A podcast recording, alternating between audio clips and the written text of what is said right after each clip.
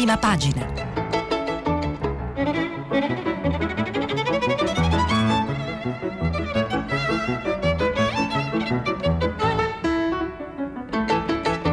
Questa settimana i giornali sono letti e commentati da Carlo Bonini, vice direttore del quotidiano La Repubblica. Per intervenire telefonate al numero verde 800 050 333. Sms WhatsApp anche vocali al numero 335 56 34 296.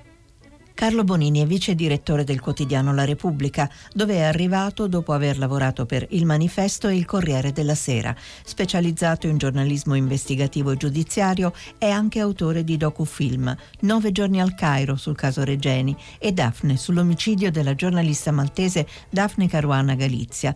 Tra i suoi molti libri, Suburra, scritto nel 2013 con Giancarlo De Cataldo per Einaudi, da cui viene tratta una versione cinematografica diretta da Stefano Sollima e una serie televisiva per Netflix. Sempre con De Cataldo, sempre per Inaudi, nel 2015 pubblica La notte di Roma, cui seguono Il corpo del reato, un'inchiesta sul caso Cucchi, Feltrinelli 2016 e con Giuliano Foschini, sempre per Feltrinelli, Ti mangio il cuore, un viaggio nella ferocia della sconosciuta mafia foggiana. Buongiorno a tutti, è lunedì 4 maggio. Eh è un buongiorno diverso dagli altri, dai 55 che ci hanno, che ci hanno accompagnato in, questo, in questa lunghissima traversata nel deserto che è stata la nostra e la vostra quarantena. E quindi davvero un buongiorno diverso dagli altri in particolare a quei 4 milioni e mezzo di italiani che questa mattina tornano, tornano al lavoro e che troveranno evidentemente si riprenderanno una parte della, della, loro vita che invece in qualche modo continuerà ad essere sospesa per chi oggi al lavoro ancora eh, non tornerà, cioè per tutta quella parte di attività ancora, ancora sospese che eh, lascia fuori da questa ripartenza ancora 2 milioni e 700 mila italiani. E buongiorno anche alle famiglie, a quei ragazzi, adolescenti o più piccoli che invece completeranno, per i quali la quarantena continuerà, perché continueranno, continueranno a studiare da casa, chi, eh, chi se lo può permettere o chi ha la possibilità di seguire le lezioni da remoto. Tutto questo per dire che è un giorno particolare perché la, l'inizio della, della, fase, della cosiddetta fase 2 della ripartenza solleva la livella che è stato con l'epidemia in questi 55 giorni in cui eh, il paese, tutti quanti si sono scoperti improvvisamente uguali di fronte a una minaccia radicale quale quella del Covid-19, oggi quella livella si alza e il Paese, come vedremo dai, dalle prime pagine dei quotidiani eh, di questa mattina, eh, riscopre quanta strada scopre, riscopre quanta strada ancora ci sia da fare e soprattutto quanto questa strada sia in salita. E allora eh, la Repubblica Titolo di apertura su uh, cinque colonne. Se il virus torna chiudiamo. Dal lavoro ai trasporti oggi l'Italia comincia a riaprire. La task force scientifica del governo avvisa pronti a una marcia indietro. Appello di Conte, servono responsabilità e senso civico. Le prossime tre settimane saranno decisive per il futuro del Premier. Eh, Repubblica poi dedica la, la busta di prima pagina al, la, uno degli altri temi legati all'epidemia, cioè lo scontro eh, ormai dichiarato tra Stati Uniti e Cina, Pompeo, Pompeo segretario di Stato americano, Pompeo accusa la Cina colpevole dell'epidemia, con l'editoriale del direttore di Repubblica Maurizio Molinari, Guerra fredda sul eh, contagio.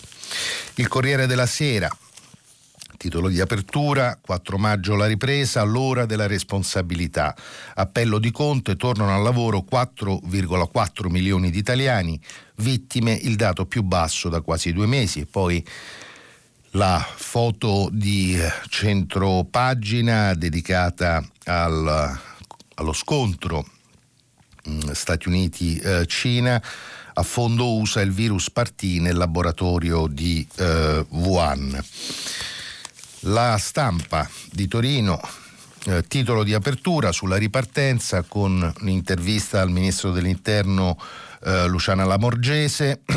Lamorgese, ecco le regole per ripartire. Da stamani cominciano a riaprire le fabbriche e l'università, si possono incontrare i congiunti, fare sport e andare al parco. Il ministro dell'interno mi appello alla responsabilità dei cittadini per evitare assembramenti e rispettare il distanziamento anche la stampa, la scelta della grande foto di eh, centropagina, eh, Cina e Russia usano il virus per condizionare l'Italia ehm, Paolo Mastrolilli, eh, corrispondente mh, mm, del quotidiano La Stampa da mh, mm, New York, ha intervistato una lunga intervista con il segretario alla difesa USA Mark Esper. Il sole 24 ore, l'Italia riapre ma le famiglie ora fermano mutui e prestiti. Eh, solo a marzo attivati 162.000 stop alle rate, ma le richieste sono oltre 600.000. Crisi di liquidità, tre chance per i professionisti. Corsa all'ISEE, già 4 milioni di documenti nel 2020. Sarà boom con i nuovi servizi in arrivo dal reddito di emergenza alla card turismo. Il messaggero, l'Italia alla prova, un grande titolo. Conte, convivenza con il virus, più senso civico e il governo impugna l'ordinanza della Calabria. Da oggi in 4,4 milioni al lavoro, il Viminale, niente assembramenti, visite, i fidanzati come i congiunti. E poi un una foto di eh, centropagina con una foto di eh, Ponte Milvio affollato durante il, questo weekend ci siamo lasciati alle spalle nonostante il lockdown, Ponte Milvio naturalmente parliamo di Roma, con un eh, fondo di Mario Aiello abbiamo imparato tanto, non eh, sprechiamolo. Il mattino di Napoli, eh, una grande foto del lungomare eh, affollata di eh, eh, cittadini con la mascherina e un, uh, un titolo a sfondare la foto in rosso fate piano. Il Viminale, controlli flessibili, ma non sprecate tutti i sacrifici. Il fatto quotidiano, il titolo Nord-Sud, esodo da paura, eh, in migliaia pronti a partire, ma in Calabria mancano i tamponi, si, si teme un nuovo rialzo dei contagiati. Il governo impugna l'ordinanza della Santelli. Il tempo di Roma, eh, 80 miliardi di euro buttati via. Non, fin- non funzionano le misure del governo. Alla vigilia del secondo do- decreto si scopre il fallimento degli altri, il 90% dei soldi per assistenza. Con il reddito di emergenza non si salvano posti di lavoro e fra, manco, e fra, due mesi manco più quello. Invece serve aiutare le imprese a non fallire e a reinventarsi. Contributi dati solo all'Italia eh, con un eh, fondo del direttore Franco Bechis. Il giornale di Milano, un, anche qui titolo a tutta, tutta pagina, eh, l'occhiello fregatura, riaprono anche le tasse, il governo prende ancora in giro gli imprenditori, niente credito niente sconti sugli anticipi nel nuovo decreto. Berlusconi serve un patto fiscale per ripartire. E poi l'editoriale di Marco Gervasoni, Babele burocratica, non uccideteci con i codicilli libero, un uh, occhiello, l'occhiello in, uh, in, carattere rosso, finalmente buone notizie, il virus a giugno sarà morto. Matteo Bassetti, direttore malattie infettive a Genova, la popolazione è terrorizzata ma i numeri diffusi dall'esecutivo sono sovrastimati. Il, Rem, il Remdesivir uh, è un farmaco efficace, il riferimento è a questo farmaco antivirale cui, eh, ehm, il cui utilizzo è stato è stato autorizzato nei giorni scorsi, l'impiego è autorizzato nei giorni scorsi eh, come eh, principale farmaco per rallentare o comunque per accorciare i tempi di eh, guarigione. E allora cominciamo, eh, comincerei a, eh, a leggervi eh, prima, del, prima, dei numerosi eh, commenti e, e analisi di, eh, che, che, aprono questa eh, nostra fase 2 alcune regole, immagino che diciamo, nella confusione di questi giorni ripeterle, ripeterle fa, soltanto, fa soltanto bene. Uh, vi leggo sia da Repubblica che dal Corriere della Sera, quindi sia dal dossier firmato da uh, Fiorenza Sarzanini uh, sul Corriere, sia quello firmato da Alessandra Ziniti su Repubblica. Vediamo che cosa da oggi sarà possibile, sarà possibile fare. Allora, le mascherine eh, obbligatorie al chiuso ma non per i più piccoli, mascherine obbligatorie negli ambienti chiusi aperti al pubblico, sui mezzi di trasporto, negli esercizi commerciali, non negli spazi aperti tranne dove non ci sia la garanzia della distanza di sicurezza. Possono farne a meno i bambini sotto i 6 anni e i disabili, ma alcune regioni le prescrivono sempre, nel Lazio per esempio anche in strada se si parla con qualcuno. Per quanto riguarda gli spostamenti eh, autorizzati, quelli all'interno della regione, eh, cade il divieto di restare nel comune dove ci si trova, ci si può spostare all'interno della regione ma sempre per motivi di necessità, che però sono stati allargati alla visita ai congiunti. Fuori dalla regione invece ci si potrà spostare solo per lavoro, salute o urgenza e nelle seconde case solo nell'arco della giornata e per manutenzione. Fa eccezione eh, la Sicilia dove invece questi limiti eh, non ci sono. L'autocertificazione eh, è ancora necessario eh, portare con sé il modulo di autocertificazione. Questi giorni il Ministero dell'Interno ha messo a disposizione eh, il, il, PDF del modulo da scaricare. Si può scaricare appunto dal sito del Viminale. Eh, se ci si sposta però per lavoro basterà esibire un badge aziendale e se si va a fare attività eh, motoria non sarà necessaria alcuna eh, giustificazione. I congiunti, tema che ha tenuto banco negli ultimi giorni della scorsa settimana, allora familiari, fidanzati, persone con cui vi sia una comunanza di vita e di affetti, ma non amici. Queste sono le ultime indicazioni per il via libera mh, agli incontri con i congiunti. In ogni caso gli incontri eh, dovranno avvenire sempre con la mascherina, a distanza di sicurezza e dettati comunque da necessità. Eh, sarà possibile, c'è il via libera per il rientro dei fuorisede bloccati in questi 55 giorni dal lockdown. Eh, si potrà fare rientro quindi al proprio domicilio, residenza o abitazione anche da una, uh, da una regione uh, a un'altra, ma poi non ci si potrà più spostare se non per ragioni di lavoro, salute e urgenza. Molte delle regioni del sud, questo probabilmente eh, gli ascoltatori lo, lo, avranno letto nei giorni scorsi, eh, continueranno ad imporre la quarantena per chi, eh, per chi rientra. Uh, si potrà fare sport anche eh, non solo diciamo, nella, in prossimità della propria abitazione, ma ci si potrà spingere anche fuori eh, dal proprio comune e dunque utilizzare un mezzo per lo spostamento, riprendono gli sport individuali all'aperto con l'obbligo di due metri di distanza e di un metro, eh, due metri di distanza per le attività, per le attività eh, motorie diverse dalla deambulazione, perché nel caso di passeggiate i due metri diventano un metro. Uh, riaprono anche le aree gioco, uh, parchi, uh, ville, giardini con l, diciamo un solo caveat, cioè quello che non si verifichino assembramenti, quindi i bambini potranno andare accompagnati da un adulto, ma restano chiuse invece le aree gioco dedicate. Eh, per quanto riguarda, eh, agli, diciamo, per quanto riguarda le, il commercio, agli alimentari, alle farmacie, alle edicole, alle librerie, cartolerie, ai negozi eh, di abbigliamento per bambini, ai casalinghi e alle profumerie, da oggi si aggiunge la riapertura delle concessionarie di auto. Bar, ristoranti, gelaterie e pasticcerie eh, potranno eh, cominciare a lavorare con il takeaway. Eh, riaprono anche le università parzialmente, lauree e esame universitarie potranno riprendere anche in presenza ehm, e spetterà ai singoli atenei decidere eh, nella loro autonomia se questo è consentito in ragione degli spazi. Ogni Ateneo in altri, eh, in altri termini dovrà assicurare le condizioni di distanziamento sociale o sanitario.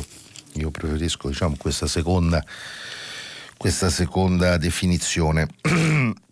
Infine le cerimonie religiose, funerali con 15 persone, si, eh, si, potrà tornare a celebrare i funerali anche se in presenza appunto di sole 15 persone e senza corteo, senza corteo funebre. Il protocollo che il governo ha concordato con la CE infatti prevede eh, cerimonie rapide, meglio se all'aperto e con obbligo di eh, mascherina. Eh, riaprono anche i cimiteri, mentre per le messe eh, bisognerà attendere eh, la fine eh, di maggio. Queste le regole. Ehm, vi leggo da eh, Repubblica il commento di eh, Chiara Saraceno, vi dicevo in apertura di questa rassegna stampa, si, eh, si alza la livella del, dell'epidemia, eh, finisce per 4 eh, milioni e mezzo di italiani la quarantena e questo è il paese che questa mattina eh, si presenta agli occhi di chi torna a uscire da casa.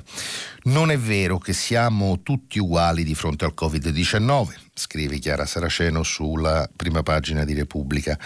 Non lo siamo rispetto al rischio di contagio perché alcune professioni e condizioni di vita espongono più alcuni di altri. Riguarda ovviamente le professioni sanitarie, ma riguarda anche le commesse, gli addetti alle pulizie delle strade, alla raccolta dei rifiuti, i trasportatori, tutti coloro con, profes- con professioni non prestigiose e pagate relativamente poco che nella settimana della chiusura hanno continuato a lavorare in presenza. Non siamo uguali neppure di fronte all'esperienza del restiamo a casa, non solo perché qualcuno la casa non ce l'ha, ma anche perché casa si declina molto diversamente e per qualcuno significa vivere stretti, talvolta in situazioni eh, precarie. Stare in casa significa una costrizione insopportabile per il 41% dei bambini e ragazzi che vive in abitazioni sovraffollate con disagi che spesso si sommano ad altri. Non siamo uguali neppure di fronte alla perdita di reddito e al rischio di povertà provocati dalla chiusura di gran parte delle attività produttive. Qui le disuguaglianze sono molteplici, i più a rischio sono i giovani, vuoi perché avevano più spesso contratti temporanei o precari, vuoi perché stavano per entrare nel mercato del lavoro quando tutto si è chiuso.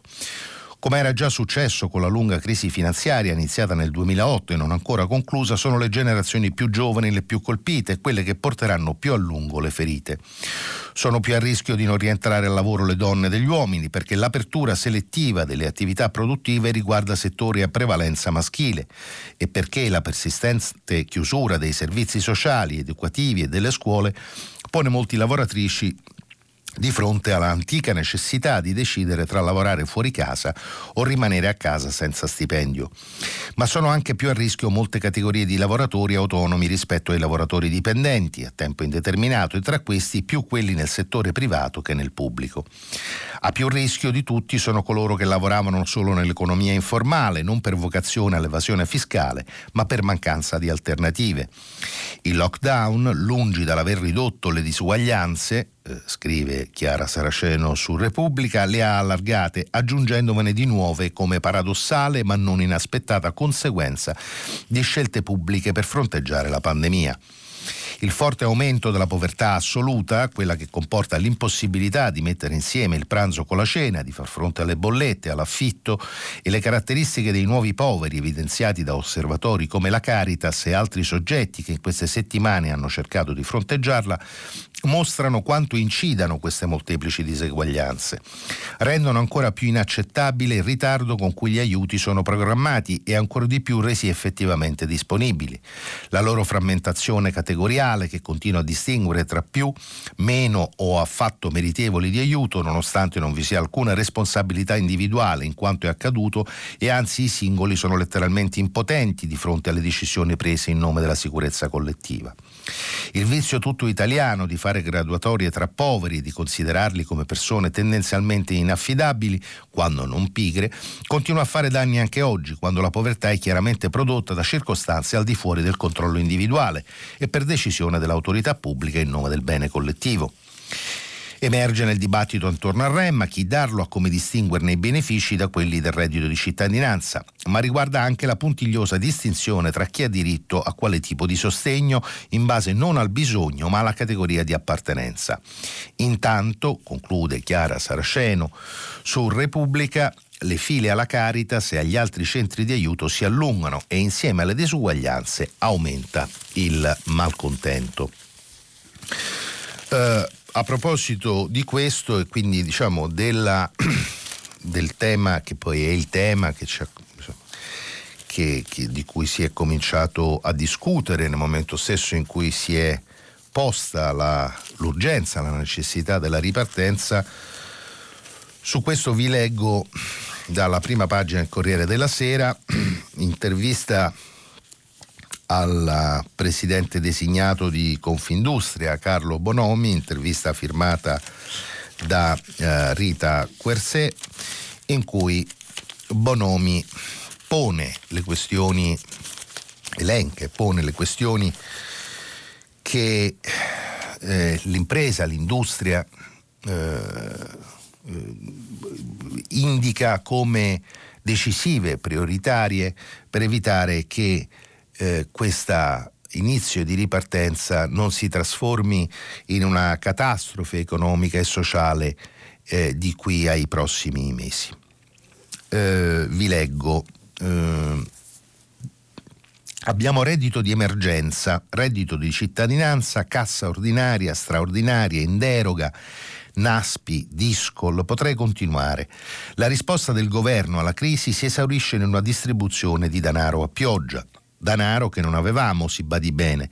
Si tratta di soldi presi a prestito. Possiamo andare avanti così un mese, due, tre, ma quando i soldi saranno finiti senza nel frattempo aver fatto un solo investimento nella ripresa del sistema produttivo, allora la situazione sarà drammatica. Stabiliamo pure che le imprese non debbano licenziare, ma non si salvano per legge le aziende dal fallimento. Se questa è la rotta del governo, l'approdo non può essere che uno, l'esplosione di una vera e propria emergenza sociale già a settembre e ottobre. Eh, così eh, eh, Carlo eh, Bonomi. Eh, domanda a Rita Quersè, leggo eh, dal Corriere della Sera. Eh, Presidente, lei non è l'unico a segnalare il rischio emergenza sociale. Come evitare il peggio? Le proposte non ci mancano, peccato che al governo difetti la volontà di ascoltare o l'impressione che ci si prepari a scaricare le responsabilità su banche e imprese. Non lo permetteremo. Uh, quali sono, chiede, chiede la Quersè, le prime tre misure che il governo dovrebbe adottare? Chiediamo che si sblocchino tutte le opere pubbliche già finanziate. Inoltre, sia gli incentivi di Industria 4.0 e sia i pagamenti dei debiti che lo Stato deve alle imprese devono trasferirsi in liquidità immediata, cioè con una detrazione sulle imposte che si pagano uh, quest'anno um, osserva, uh, osserva la uh, Quersè. In precedenza il governo è intervenuto con il decreto liquidità per le aziende, prendiamo i 25 mila euro al 2% di interesse e le domande sono poche, come lo spiega? E Bonomi risponde troppa burocrazia e poi quando un'impresa chiede fondi è perché ha un progetto da realizzare, le politiche del governo aumentano invece l'incertezza, tirando le somme la liquidità alle imprese non sta arrivando. Um, c'è poi un altro punto in questa lunga intervista di cui vi ho letto i passaggi, i passaggi principali e chiudo con, questo, con questa riflessione che è eh, un, anche questo un tema che rischia di diventare cruciale nelle prossime settimane, soprattutto se eh, diciamo, Dio non voglia la, la, curva dei contagi dovesse eh, risalire ed è quello della responsabilità civile penale delle, delle imprese. Eh, domanda alla Quersè sul Corriere della Sera Bonomi. Tra due settimane sapremo dell'impatto sul numero dei contagi se la ripartenza è sostenibile. Questo appuntamento la preoccupa, risponde Bonomi. Quello che mi preoccupa e mi indigna è che si giochi ancora a dare la responsabilità alle imprese di un eventuale aumento dei contagi. Il codice civile mette in capo all'impresa la salute e sicurezza dei lavoratori. Con il Covid-19 questo genera una situazione potenzialmente deflagrante. Penso al rischio di cause di lavoro e alla possibilità che venga richiesto alle aziende aziende di dimostrare che un dipendente ammalato non si è, con, eh, non si è contagiato in azienda. Semplicemente una eh, follia. questa l'intervista eh, a Bonomi sulla prima pagina del, del Corriere.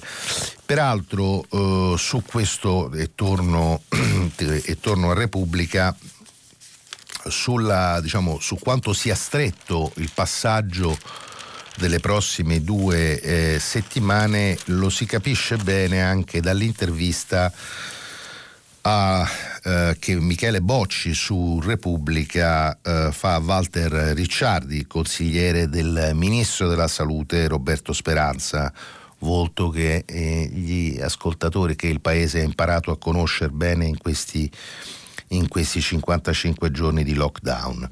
E sentite cosa dice, eh, cosa dice Ricciardi. Se le cose vanno male si richiude eh, far ripartire alcune attività produttive non vuol dire che tutti possono tornare in strada. Walter Ricciardi, consigliere del Ministro della Salute Speranza, eh, mette in guardia gli italiani. Non è ancora finita, dobbiamo avviare un cambiamento culturale per convivere con il eh, coronavirus. Ehm, e, eh, e, perché eh, e perché eh, questa, questa, questo avviso di Ricciardi? Perché eh, spiega a Michele Bocci su Repubblica. Eh, le app non, le, ad esempio le app di tracciamento, eh, l'app di tracciamento non è pronta e non sono stati ancora rafforzati i dipartimenti di prevenzione. Si tratta dei due strumenti necessari per fare il tracing, cioè per individuare i malati e soprattutto i loro contatti a rischio. E poi non c'è ancora l'uso esteso e mirato dei test. È vero, si fanno più tamponi ma non in tutte le regioni. In questa attività bisogna crescere. Sui Covid hospital richiesti dal Ministro invece mi sembra che le regioni siano avanti. Finché non rafforziamo tutti questi aspetti del servizio sanitario, la gente deve essere ancora più eh, responsabile. Eh, chiede Bocci, eh, leggo un altro passaggio di questa, di questa lunga intervista, quant, quanto tempo ci vorrà a capire se le cose vanno male. Due settimane, risponde Ricciardi, è il tempo dell'incubazione ma anche dello sviluppo dei primi casi secondari. In quei 15 giorni si vedrà se la malattia torna a diffondersi in modo eh, esponenziale. Quindi eh, eh è una ripartenza a condizione. E anche per questo, e ve ne leggo alcuni eh, passi, eh, il, così come ha fatto ieri il primo ministro, anche la ministra dell'interno, eh, Luciana Lamorgese, in una lunga intervista al quotidiano La Stampa, che ho citato in apertura di rassegna, eh, invita al senso di eh, responsabilità. Ehm, siamo ancora in una fase molto delicata, dice eh, la Lamorgese eh, a Francesco Grignetti della stampa, che da questa settimana ci consente una riapertura delle attività, seppure parziale, e un limitato allentamento delle prescrizioni sui movimenti delle persone. Per questo mi appello ancora una volta all'autocontrollo dei singoli cittadini per quanto riguarda il rispetto rigoroso delle norme di sicurezza imposte dall'emergenza sanitaria, che non è finita. D'altronde, nella prima fase di chiusura, i cittadini hanno già dimostrato la consapevolezza sui comportamenti da tenere per evitare la diffusione del virus e proprio ora, nel momento in cui circoleranno molte più persone nelle strade, sui mezzi di trasporto e riapriranno aziende e attività professionali, dobbiamo proteggerci e proteggere gli altri dal contagio. Eh, la, la, ministra rassicura anche sul tipo di controlli che cominceranno da oggi che eh, nelle, eh, nella, nelle, intenzioni, nell'impegno del governo saranno controlli eh, meno stringenti. Eh, I controlli, dice, dice, la Lamorgese, hanno il primario obiettivo di, salvaguard- di, salvaguardare la salute pubblica. L'indicazione del Ministero è che le verifiche dovranno essere svolte con equilibrio, tenendo conto delle singole situazioni. Per questo si dovrà far rispettare in modo rigoroso il divieto di assembramento, garantendo il necessario distanziamento tra le persone e l'adozione di tutte le cautele anche attraverso le misure di protezione individuale previste. Si dovrà tenere conto inoltre dell'impatto che i controlli possono avere sulla vita quotidiana delle persone, come d'altronde sta dimostrando ogni giorno tutto il personale impiegato nei controlli sul territorio che continua ad operare con professionalità e senso di umanità. C'è anche un riferimento alle vacanze estive, peraltro da cui dipende, diciamo, dipende anche la sorte di un pezzo, di una parte importante della, della nostra filiera produttiva. Eh, le vacanze estive dipendono da noi, dice, eh, dice il Ministro dell'Interno da noi cittadini dai nostri comportamenti. Ora dobbiamo restare estremamente, estremamente vigili.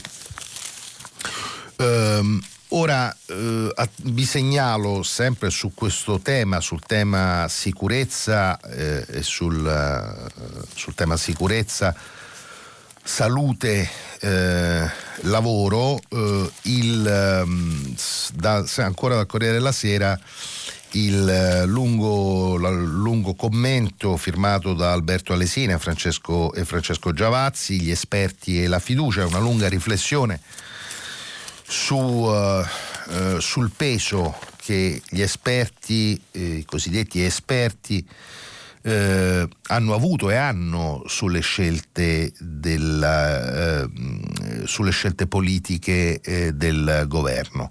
Dopo la crisi del 2008, infatti, eh, gli economisti come ora i virologi, scrivono Alesina e Giavazzi, furono criticati per non aver capito quanto stava accadendo. Vi lascio, vi leggo, mh, vi leggo soltanto diciamo, una parte di, questo, di questa lunga analisi. Um, purtroppo spesso l'esperto, soprattutto se è un ex scienziato, medico o economista, la cui attività di ricerca risale a qualche decennio fa, interviene in tv o sui giornali senza mostrare alcun dubbio, sicuro che la sua opinione sia giusta più l'opinione dell'esperto è estrema, più è pronunciata con certezza e un po' di arroganza, più colpirà il pubblico, più sarà invitato a intervenire in tv o sui giornali. Nel caso del coronavirus questi esperti spesso hanno disorientato il pubblico. Prima il Covid era poco più di un'influenza, poi avrebbe distrutto l'umanità e non si troverà mai un vaccino. Dopo mesi di lockdown la confusione sui dati è ancora enorme, ma gli esperti hanno sempre una certezza su tutto. In Italia, eh, concludono Alesina e Giavazzi sul Corriere della Sera, abbiamo anche un altro tipo di esperto, il tuttologo. I tuttologi non sono neppure esperti nel senso di cui sopra, sono dei jolly utilissimi per riempire gli spazi dei talk show. Gli scienziati infatti hanno poco tempo per i talk show perché sono nei loro laboratori. I tuttologi invece sono sempre disponibili, possono parlare di qualunque cosa, dalla politica all'astrofisica, passando per l'economia e la virologia. Se poi il talk show riesce ad averne due che organizzano una baruffa, Ancora meglio, lo spettacolo è assicurato, nulla di male, a volte è pure divertente, ma deve essere sempre chiara a tutti la differenza tra uno scienziato, un esperto e un tuttologo. Oh, um, prima di passare uh, alla, uh, alla, alla, all'articolazione geopolitica internazionale che l'epidemia in tutto ciò sta prendendo. Vi, ho letto in, in apertura di, di, rassegna delle nuove accuse che arrivano dagli Stati Uniti alla Cina. Vi segnalo a proposito di buone intenzioni, di auspici, il, un pezzo sempre scritto con taglio ironico e semiserio da che lo contraddistingue da Mario Aiello sulla prima pagina del Messaggero. Abbiamo imparato tanto, non sprechiamolo. Eh, Aiello in questo lungo, in questo lungo lunga analisi eh, eh, invoca, eh, eh, augura che il Paese non dimentichi la lezione e io direi pure forse i buoni propositi coltivati in questi 55 giorni. Ve ne leggo alcuni passaggi. Ehm, non strapaesani ma moderni ci siamo scoperti, scrive Aiello, non lagnosi ma determinati ci siamo rivelati a noi stessi e agli altri, anche a chi è abituato a sottovalutare gli italiani. Ma adesso che il lockdown finisce almeno un po', non vanno vanificate le cinque virtù virali chiamiamole così, che sono il patrimonio accumulati in questi 50 giorni di lotta dura. E quali sono queste cinque virtù virali eh, secondo Mario Aiello? Sono l'amor di patria, il senso di disciplina, la forza, comuni- la forza della comunità, il bisogno di competenza, la consapevolezza che solo un servizio sanitario nazionale può combattere davvero un'epidemia. Non sarà facile stare all'altezza delle scoperte fatte, non è detto che al posto del senso di comunità non prevalga la divisione. Ed è tutt'altro che scontato che dove c'era la disciplina non si imponga l'individualismo, il divisionismo, l'assembramento la nevrosi arcitaliana della rivendicazione di tipo geografico, sindacalistico, partitico, corporativo, così Aiello sul messaggero. Ma veniamo, torniamo appunto Veniamo alla pagina, alla pagina internazionale che peraltro avete già, di cui ha già anticipato Radio Tremondo questa mattina con, con la rassegna Luigi Spinola e cioè la questione, il conflitto, il, il conflitto che assume eh, toni e, e, intensità crescenti tra Washington e Pechino. Eh, ieri appunto l'affondo del nuovo affondo del segretario di Stato americano Mike Pompeo che in un'intervista alla televisione ABC eh, lancia, la, torna ad accusare eh, il, il, regime cinese di aver nascosto al mondo i tempi e la, eh, e la pericolosità eh, e le responsabilità del, nella, diffusione, nella, diffusione, del Covid. Ancora una volta al centro dell'attenzione è il, questo eh, fam- ormai famoso eh, laboratorio eh, di Wuhan dove eh, ragionevolmente, o meglio, secondo quanto gli Stati Uniti sostengono di aver, eh, di aver acquisito attraverso uh, notizie, notizie di intelligence dove il virus per negligenza sarebbe sfuggito al controllo, dunque non nel mercato di selvaggina, ma un eh, laboratorio dove si testano e si studiano eh, i virus. Vi dicevo eh, in, in, apertura di rassegna Ehm, ne scrive eh, il direttore di Repubblica Maurizio Molinari, il titolo dell'editoriale Guerra fredda sul contagio. Eh, la scelta del segretario di Stato USA Mike Pompeo di imputare la Cina all'origine del Covid-19, eh, scrive Molinari, accende i riflettori sulla terza dimensione della crisi della pandemia. Oltre all'emergenza sanitaria ed economica, adesso c'è la sfida internazionale. Le avvisaglie di quanto stava maturando sono arrivate dall'Europa quando a metà marzo la pandemia ha investito i primi stati non asiatici. Italia e Spagna sono state inondate da fake news digitali che contrapponevano l'amicizia cinese ai tradimenti dell'Unione Europea, fino al punto da creare i falsi video in cui si mostrano italiani cantare dai balconi inni, pro, inni pro-cinesi. Poi è stata Parigi a convocare l'ambasciatore di Pechino per protestare contro la diffusione di falsità su dipendenti sanitari pubblici che abbandonano e fanno morire i pazienti e quindi è toccato a Berlino, primo partner commerciale di Pechino nella Unione Europea, manifestare stupore per le pressioni cinesi su alti funzionari tedeschi per ottenere commenti positivi sugli aiuti inviati da Xi Jinping.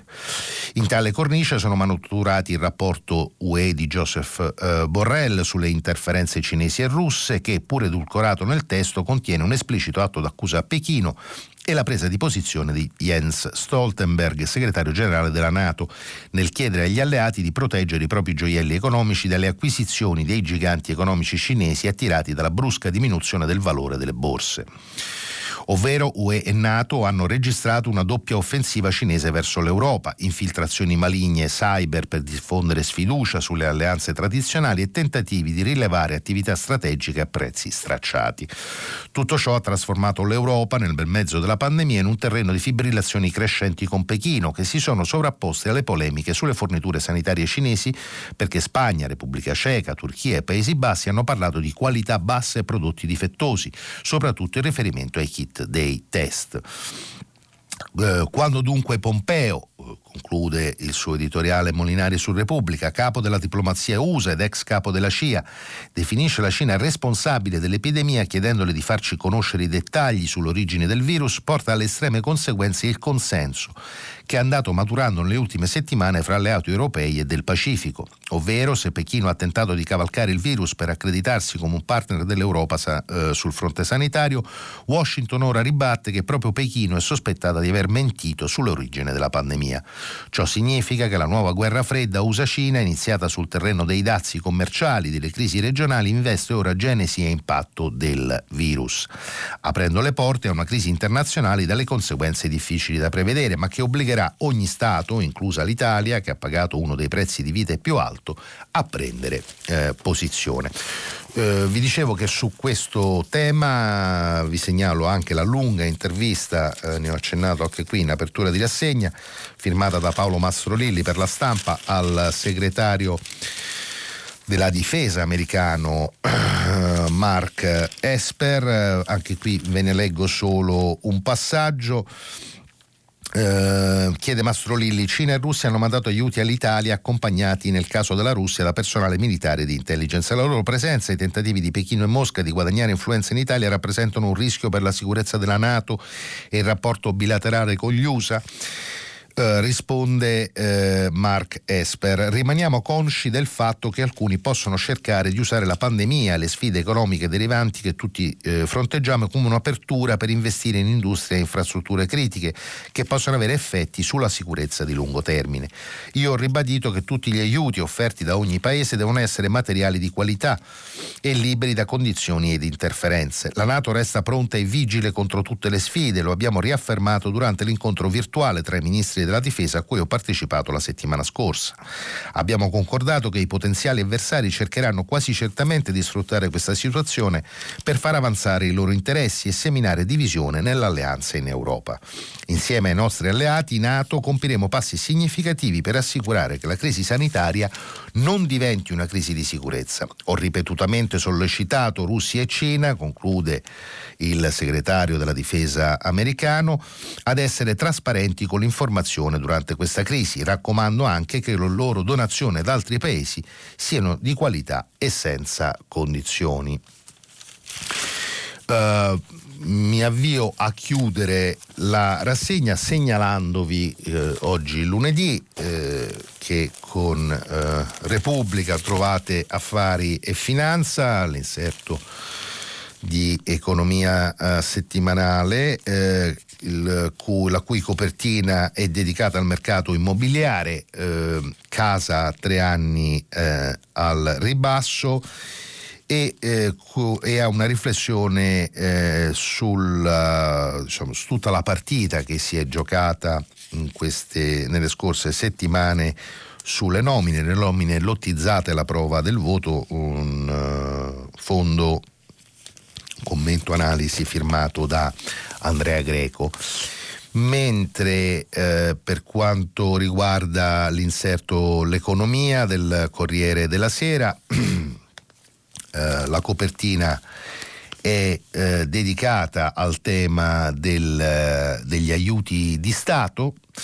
Eh, niente illusioni, lo Stato non può fare tutto, via gli ostacoli, agevolare eh, le imprese. E qui eh, vi segnalo un lungo a pagina 2 e 3, un lungo, un lungo, una lunga analisi commento firmata da Ferruccio De Bortoli, eh, cui titolo mh, mm, parla da solo, salviamoci anche da soli, il sussidio non è magico. Il tema quello dell'indebitamento, dei limiti di, del, del, di, un indebitamento possibile. Non potremo indebitarci oltre un certo limite, scrive De Bortoli, già si stima che toccheremo il 155% del PIL entro la fine del eh, 2020. Sempre eh, oggi vi segnalo Italia Oggi.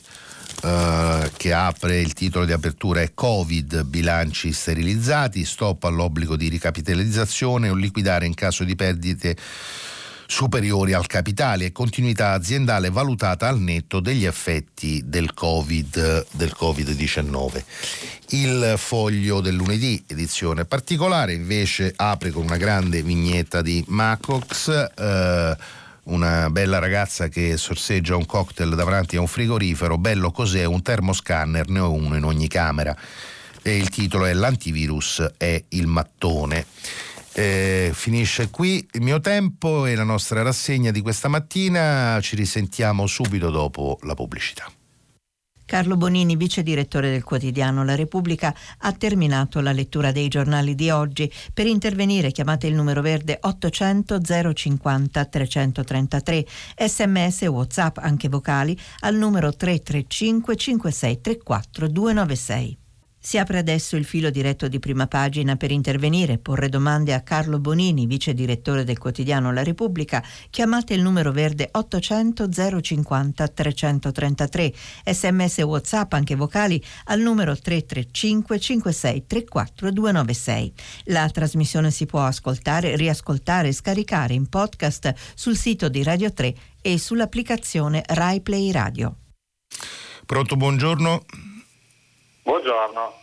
Buongiorno. Sono Enrico, telefono da Alpignano. Dunque, eh, io volevo eh, eh, fare una considerazione. Eh, ci, si sottolinea giustamente che dobbiamo mantenere le distanze sociali, però c'è un problema. Cioè, noi facciamo, con tutta la buona volontà ce la mettiamo, però poi dobbiamo o prendere il pullman, o andare in un supermercato, o frequentare un ufficio postale. E lì incominciano i problemi. In che senso? Nel senso che c'è l'aria condizionata. Ora, l'aria condizionata è, è strutturata così, che ricicla metri cubi e metri cubi di aria. La matematica ci dice che i portatori sani oramai sono parecchi in rapporto agli ammalati e quindi questi signori frequentano mezzi pubblici, frequentano supermercati, frequentano uffici postali. Assieme a tutti questi metri cubi di aria che viene riciclata, Ovviamente, visto che le mascherine che portiamo noi non sono completamente stagne, rischiamo di riciclare anche il virus assieme all'aria condizionata. Quindi non vorrei che per proteggere le zucchine e, e i peperoni dal surriscaldamento eh, eh, rischiassimo di andare a finire in un reparto di, di, rianimazione, visto l'età che ho anch'io. Perché intanto eh, per centinaia di migliaia di anni l'essere umano si è evoluto senza fare uso di aria condizionata per quest'estate potremmo con un po' di buona volontà evitare di mettere in funzione tutti questi impianti. Allora Enrico, eh, mm, eh, giro, giro, la sua proposta e magari dire, eh, che ha una sua, è evidente, ha una, ha una sua logica ed è altrettanto evidente che i sistemi di condizionamento eh, sono, sono, potenzialmente un, un veicolo di propagazione e moltiplicazione del contagio.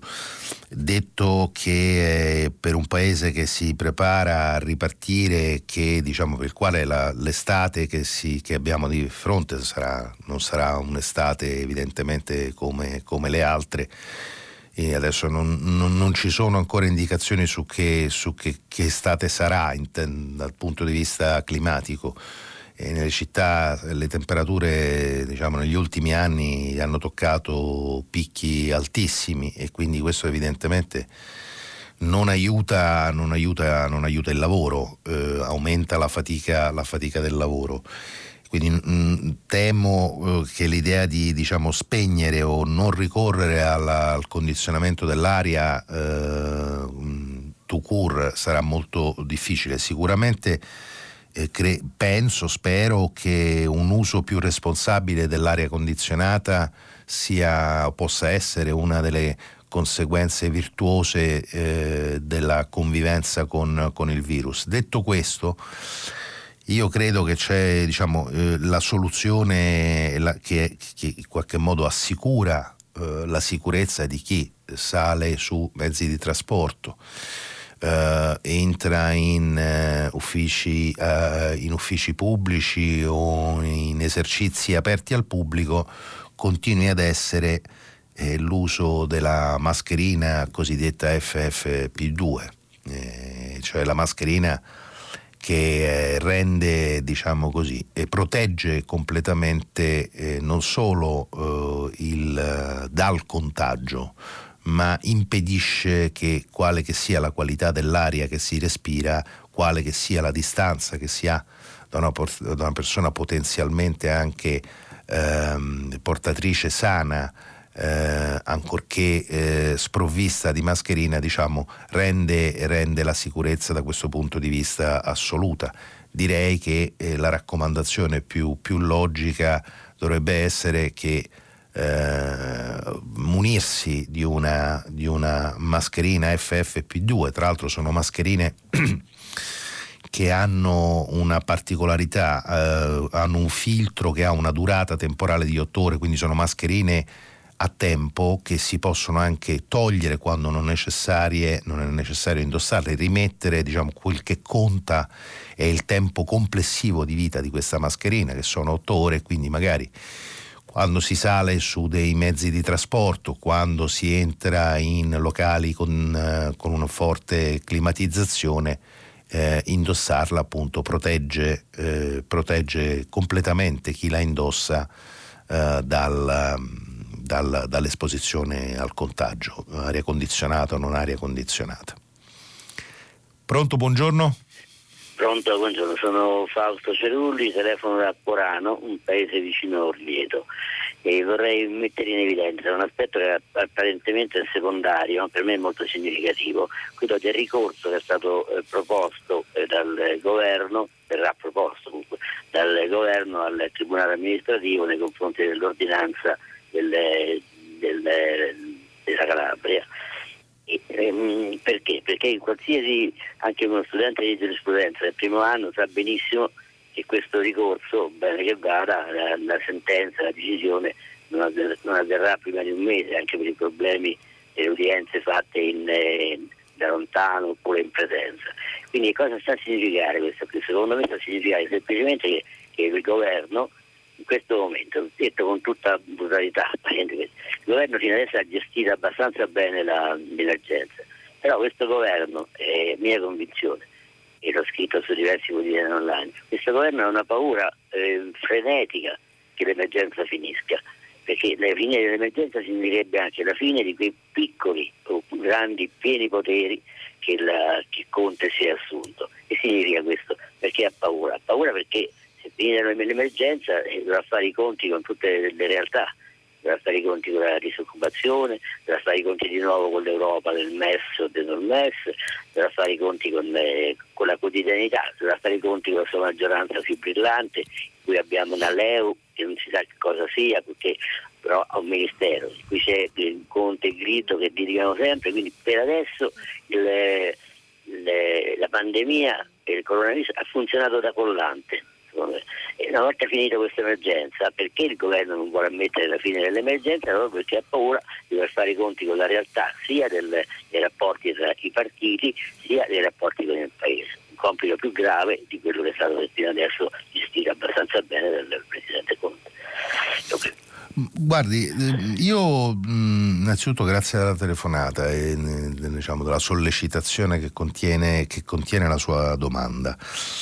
Eh, io, non, io, non, sono convinto, o meglio, eh, non, non, credo eh, che in questo momento eh, la preoccupazione del governo eh, sia quella di, eh, diciamo così, di, che, che, la fase 2 corrisponda a una ripresa diciamo, della fisiologia del, del, del gioco politico con e del confronto con l'opposizione, quindi che questo in qualche modo eh, faccia entrare la, la maggioranza in una, diciamo, in una, fase di turbolenza che rischia di accorciarne, di accorciarne la vita. Io personalmente sono tra quanti pensano, magari mi sbaglierò, che eh, il governo Conte non, eh, diciamo, mh, avrà ancora davanti molto tempo, eh, non fosse altro per mancanza di alternativa. E penso anche che se, ci, se, una riga a un certo punto verrà tirata e se c'è diciamo così, una scadenza ipotizzabile eh, o una, diciamo così, un, un, una cruna del lago eh, attraverso cui il governo dovrà passare sarà di qui a 5-6 mesi quando noi capiremo eh, entro la fine dell'anno se questo paese, se il nostro paese eh, ce l'ha fatta, eh, è riuscito a rialzarsi eh, è riuscito davvero a ripartire. Eh, quello che voglio dire è che la vita politica della maggioranza credo non si giochi in queste settimane sull'impugnazione di un'ordinanza, mm, io mm, personalmente ritengo avventurosa come quella eh, del Presidente della Regione Calabria sulla riapertura di bar e ristoranti, ma si gioca sulla eh, capacità di tenuta eh, del, diciamo, del, paese nel, nel, suo momento più difficile. E qui il, discorso, eh, qui il discorso ha a che fare con i fondamentali del nostro sistema paese. Eh, noi siamo, mm, diciamo, mm, lo dico, eh, è bene ricordarcelo, eh, noi siamo diciamo, il, mm, un paese che è stato colpito dall'epidemia in una condizione di fondamentali già precaria.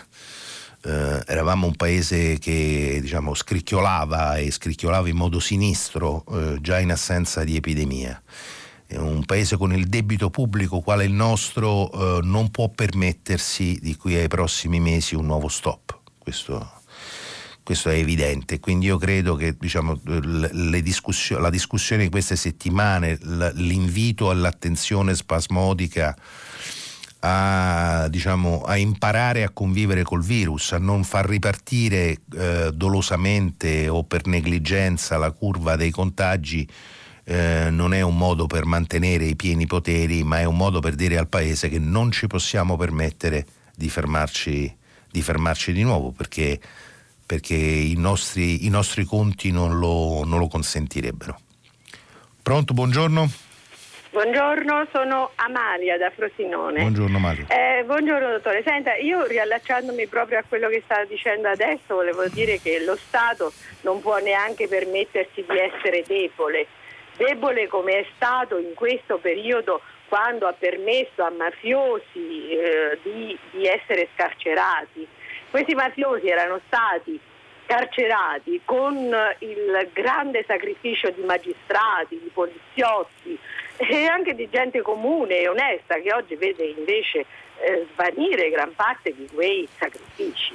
Cioè, io dico, eh, ci vuole indignazione, cioè siamo indignati eh, siamo sconcertati da questo fatto e ci vuole chiarezza, ci vuole individuare adesso anche, io credo, le responsabilità, l'inefficienza di alcune parti dello Stato.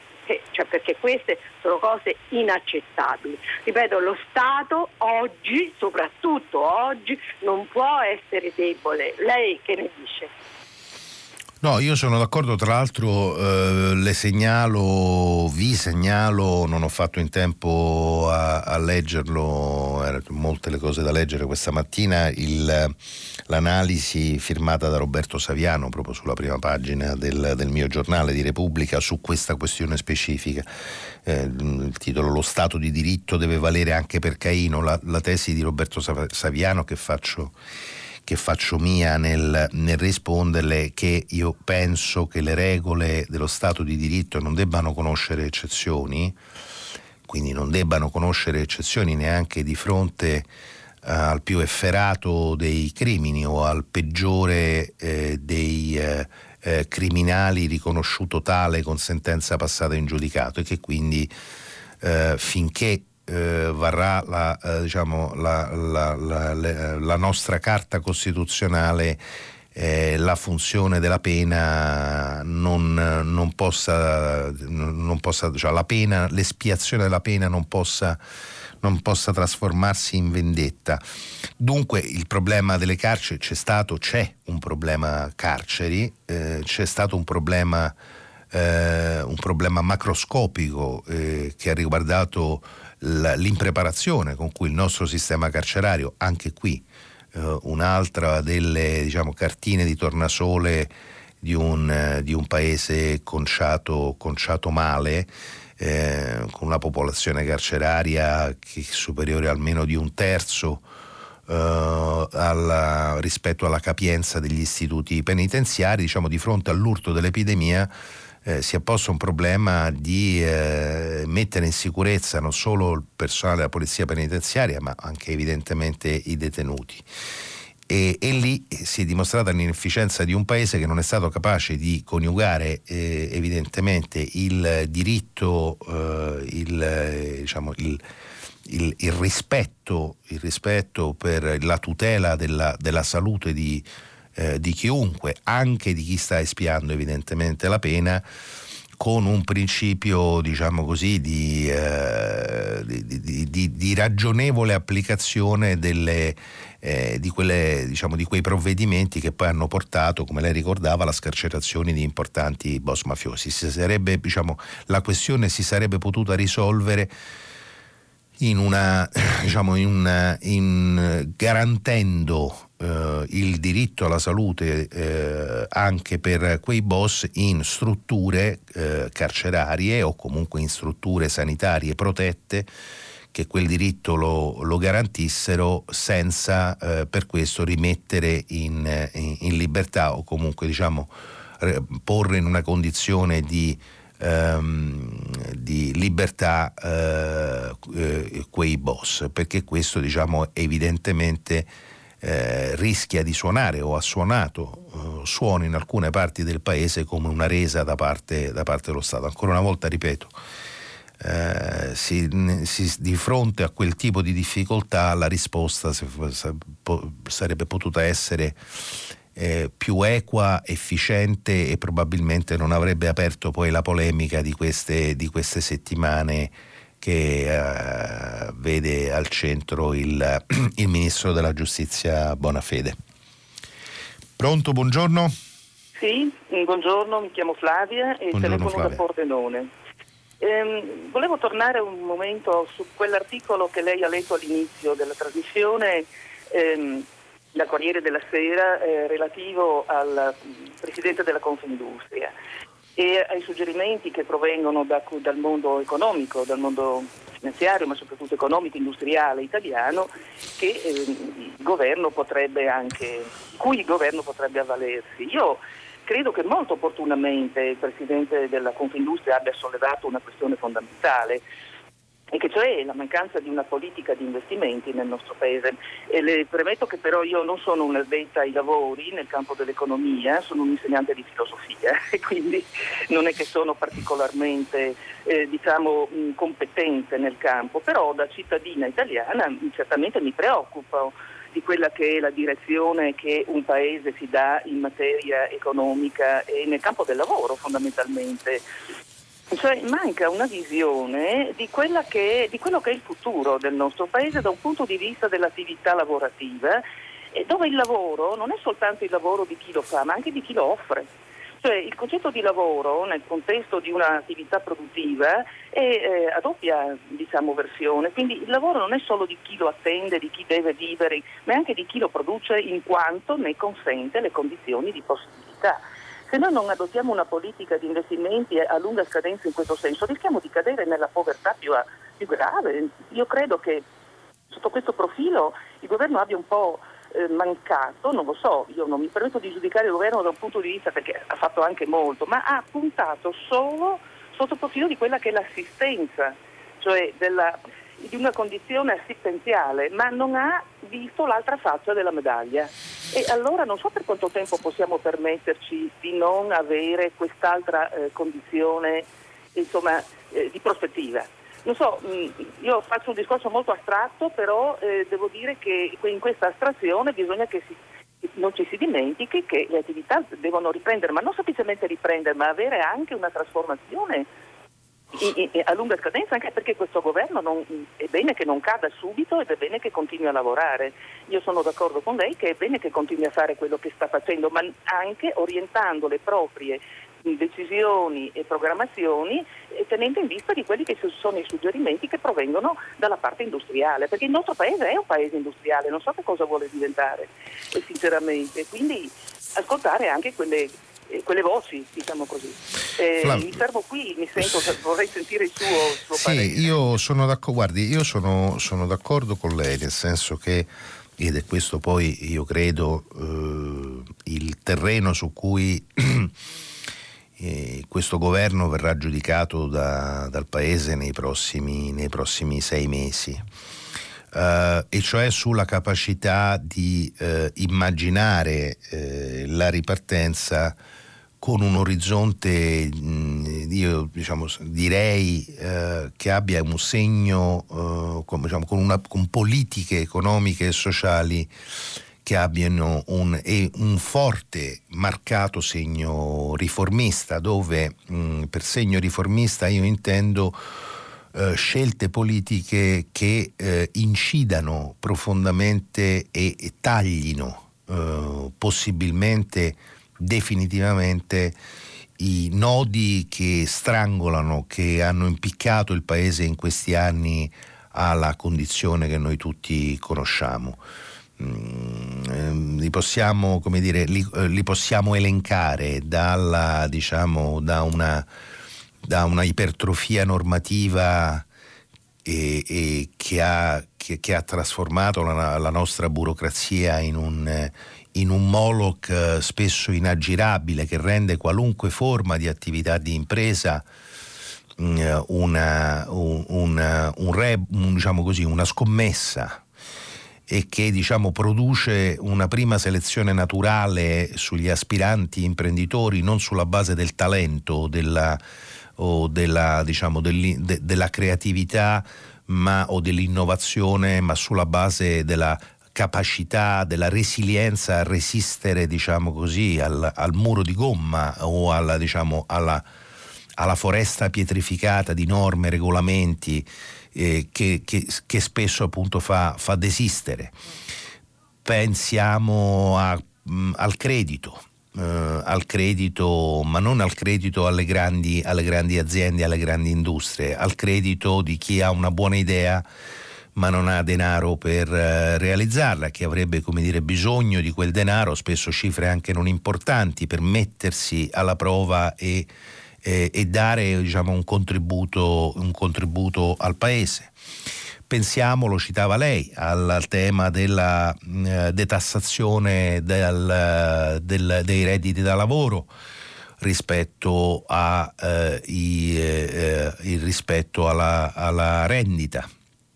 Ora, sono tutte, diciamo, sono, uh, tutte questioni da cui è, dipenderà, non, io ritengo, dipenderà non solo la nostra, la, diciamo, il successo di questa ripartenza e la possibilità di uscire, di rimettersi in piedi eh, da, da questa catastrofe, eh, ma da cui dipenderà, io credo, anche proprio il futuro, eh, il futuro prossimo eh, del, del, nostro, del, nostro, paese. E per questo necess- sono necessarie, appunto, la ragione, eh, scelte coraggiose, scelte lungimiranti, soprattutto scelte riconoscibili.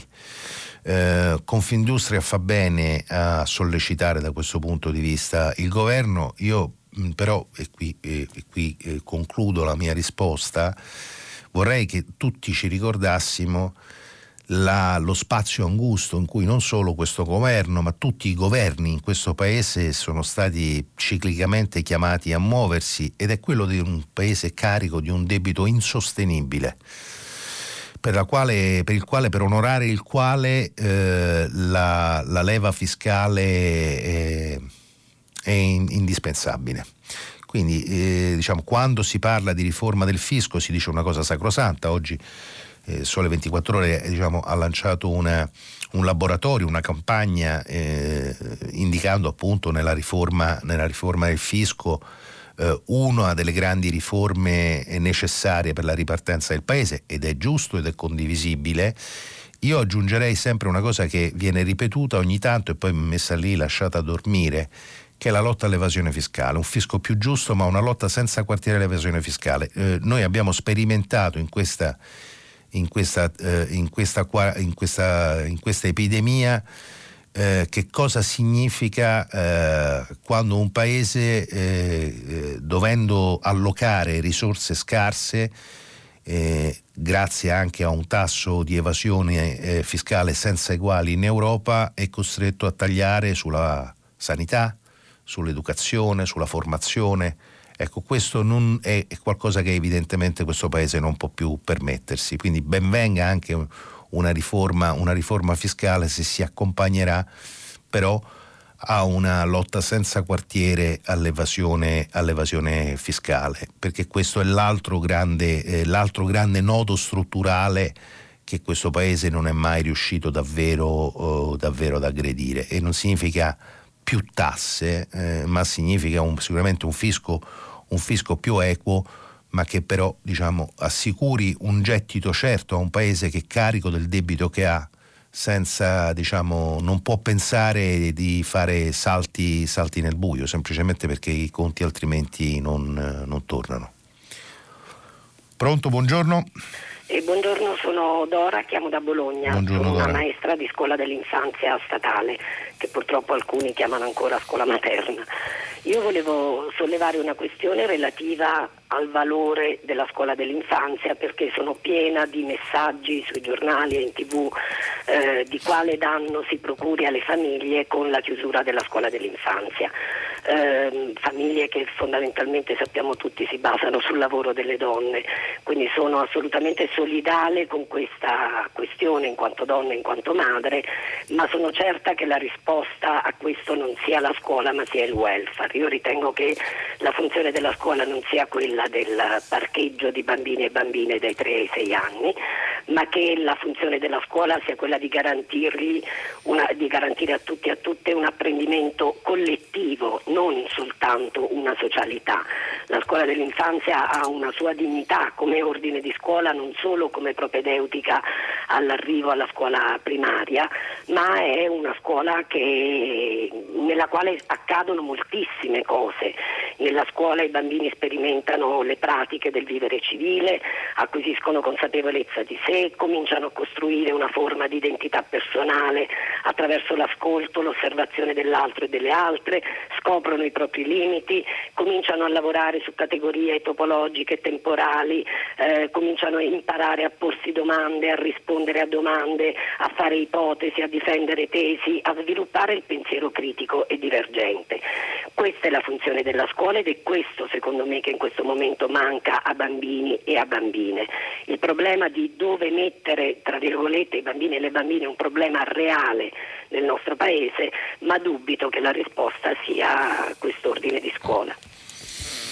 Ma Dora, io sono, sono, d'accordo con lei, sono d'accordo sul fatto che, eh, non, non, che sia, non che diciamo, il tema non sia stato sollevato, ma che eh, la scuola in particolare, peraltro la scuola dell'infanzia, eh, sia stato diciamo, eh, sia uno dei, diciamo, dei, dei punti un, diciamo, più sottovalutati eh, nell'agenda del governo in questo, in questo momento, cioè il, il tema eh, che è un tema sociale, un tema, eh, come lei ricordava, un tema didattico, è un tema eh, diciamo, che, che coinvolge le famiglie, ma che coinvolge innanzitutto i bambini che la scuola dell'infanzia frequentano in un momento delicato della loro vita che non, diciamo, che non torna, che non si ripete. Eh, credo che questo, diciamo, il motivo di tutto ciò sia ancora una volta nella, diciamo così, nelle priorità che nell'agenda politica un governo si dà nel momento dell'emergenza e quindi, e quindi si ritiene che in qualche modo si è ritenuto, si continua a ritenere che in qualche modo eh, il cosiddetto welfare familiare eh, possa, possa, supplire eh, a un'interruzione, no? uno iato nella, nel ciclo della formazione un, eh, e nella crescita di un, di, un, di un, essere umano in una fase appunto bellissima e delicatissima della sua, della sua vita. È un'altra delle cose che diciamo, io mi auguro che, con, che, questa, che questa, esperienza collettiva che, che stiamo vivendo eh, si porti via.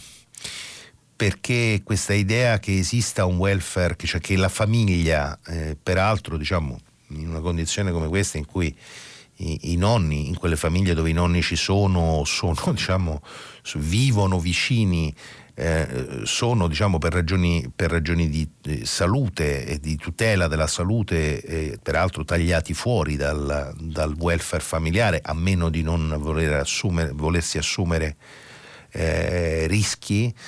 Eh, diventa, diventa, decisivo eh, quindi diciamo, la sottovalutazione della, dell'impatto sociale che, questo, che questa ripartenza avrà e che certo non, possono, non, non, può essere compensato da un bonus babysitter per chi ha diciamo, un ISEE fino a 15.000 euro annui.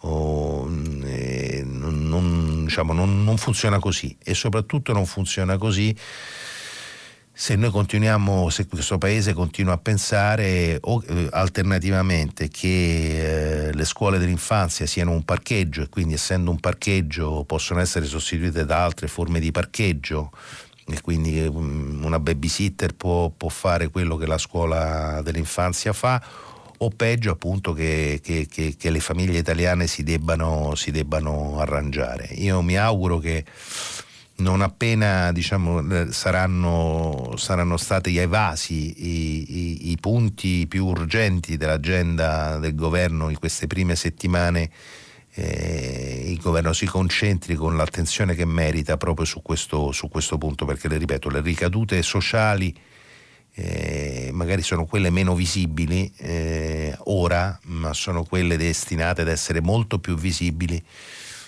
prossimi, nei prossimi mesi e nei mesi che abbiamo, che abbiamo di fronte. Ecco, consiglierei di, mane- di, maneggiare con grande attenzione, cautela e intelligenza eh, tutto il tema dello, della scuola, dei figli a casa, eh, della scelta, lo, lo, lo, scrive oggi appunto Chiara Saraceno sul mio, sul mio giornale, sulla scelta spesso a cui poi diciamo, è chiamato il, la, la, parte debole, il coniuge debole. Eh, casa, lavoro e, e, come questo dilemma diventi ancora più doloroso e di fronte appunto al, a bambini in età scolare che restano, sono costretti a restare a casa in assenza di alternative. Pronto, buongiorno. Pronto? Eh, deve essere caduta. Pronto? Pronto? ah, pronto, ecco, adesso la sento. Pronto, buongiorno dottor Bonini. Eh, buongiorno a lei e a tutta la redazione. Mi chiamo Ornella e telefono dalla Valle d'Aosta. Sarò breve. Volevo chiederle, volevo un suo parere. Eh, in questo momento di crisi economica che sta attraversando l'Italia, il momento in cui molti negozi rimangono ancora chiusi e non si sa più o meno quando apriranno. Volevo chiedere cosa ne pensa lei delle vendite online, vendite di qualsiasi articolo, penso all'abbigliamento, calzature, eccetera, no? Cioè di questa concorrenza da parte di grosse società eh, che credo paghino anche le tasse all'estero ed è una concorrenza che già in tempi normali eh, diciamo, faceva soffrire il piccolo commercio. Cioè, a me non pare, mi pare come dire una concorrenza sleale. Volevo chiedere cosa ne pensava lei.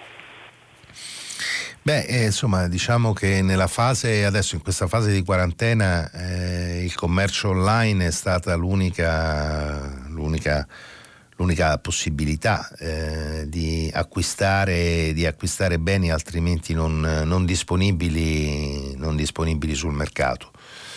Eh, sono d'accordo con lei che ovviamente diciamo, essendo stata una quarantena molto lunga eh, la, diciamo, questa, questa, che lei chiama concorrenza sleale in realtà eh, più che concorrenza sleale diciamo così è, un, è, un, è, il, rapporto, è il, rapporto, impari che, che, che, si è sviluppato ma ripeto per, per, per, per cause di forza maggiore eh, tra l'esercizio al dettaglio e, e, ha, diciamo, e, gli esercizi che hanno modo, hanno avuto modo di, di fare commercio online, eh, diciamo, si, è, si, è, prodotta. Io mm, penso, credo che, questa, diciamo, che, questa, che questo rapporto andrà evidentemente riequilibrandosi nel momento in cui ricominceranno le riaperture. Eh, del, di, tutti, di, diciamo, di, tutte le filiere del commercio, del commercio al dettaglio e, e penso però anche che il, com, il cosiddetto eh, commercio online sia, insomma, sia un po' poi alla fine la frontiera insomma, è il futuro che abbiamo, che abbiamo, davanti, che ci piaccia o non ci piaccia, eh, pensi io adesso eh, pe- pensi a quello che è successo nel mercato, nel mercato librario, no? Pensi il, il, diciamo, la concorrenza che hanno subito le, le, piccole, le piccole, librerie eh, di fronte diciamo, ai colossi della, diciamo, del, del, del, commercio online di libri. Eh, quindi diciamo, è, è, anche una cosa con cui io credo non solo i consumatori ma anche eh, i produttori di beni o i, i, coloro che commerciano in beni e servizi dovranno, dovranno fare i conti, insomma è un po' come dire opporsi all'invenzione, all'invenzione della ruota, non si può, ecco. Eh, allora, pronto, buongiorno. Buongiorno, io sono Tullio, io eh, chiamo per il problema dei trasporti pubblici. Sì, Tullio. Mi rendo conto che è difficile diciamo, eh, dire, eh, cercare di veicolare la gente quando deve salire sui mezzi. però ci vorrebbe un po' di più da parte di tutte le forze, cioè eh, diciamo quello che sono eh, carabinieri, polizia, coinvolgere anche l'esercito, magari fare un servizio di presenza alle fermate, perché quando un mezzo ferma la gente cerca di salire.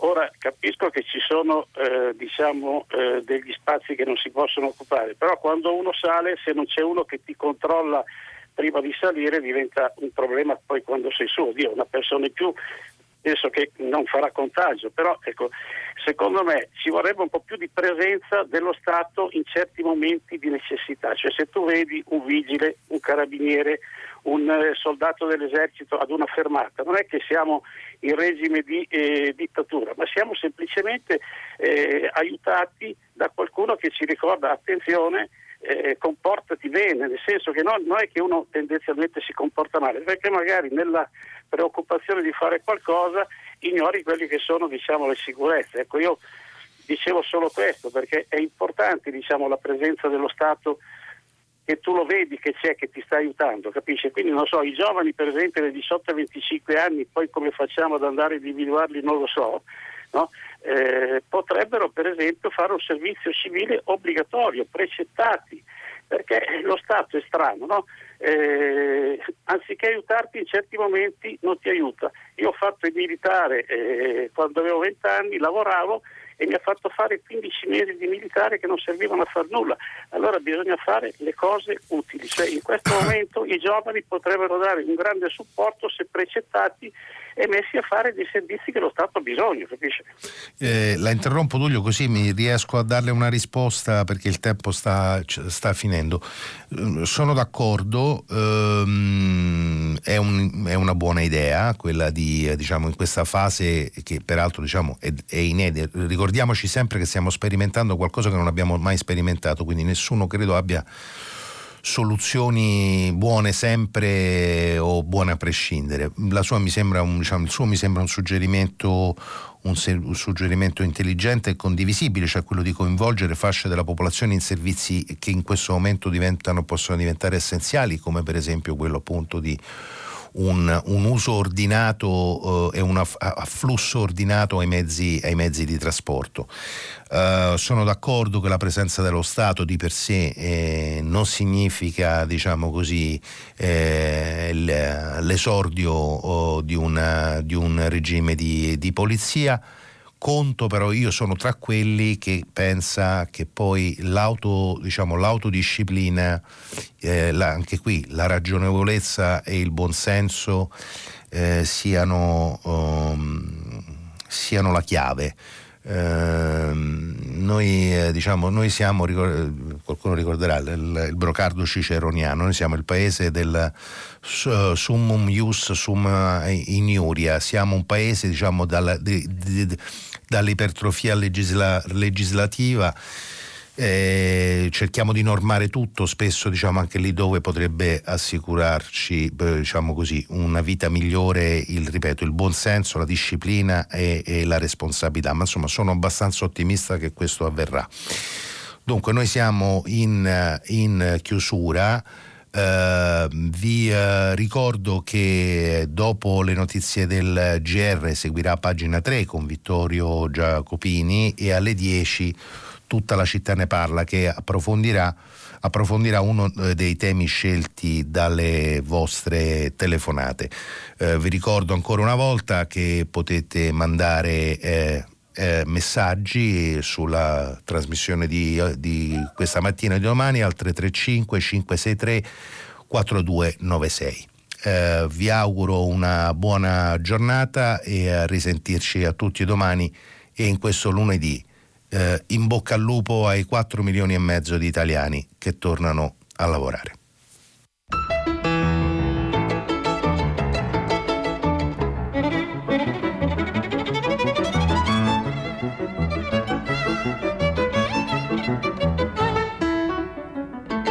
Carlo Bonini, vice direttore del quotidiano La Repubblica, ha letto e commentato i giornali di oggi. Prima pagina è un programma cura di Cristiana Castellotti, in redazione Maria Chiara Beranec, Natascia Cerqueti, Manuel De Lucia, Cettina Flaccavento.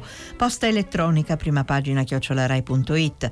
La trasmissione si può ascoltare, riascoltare, scaricare in podcast sul sito di Radio 3 e sull'applicazione Rai Play Radio.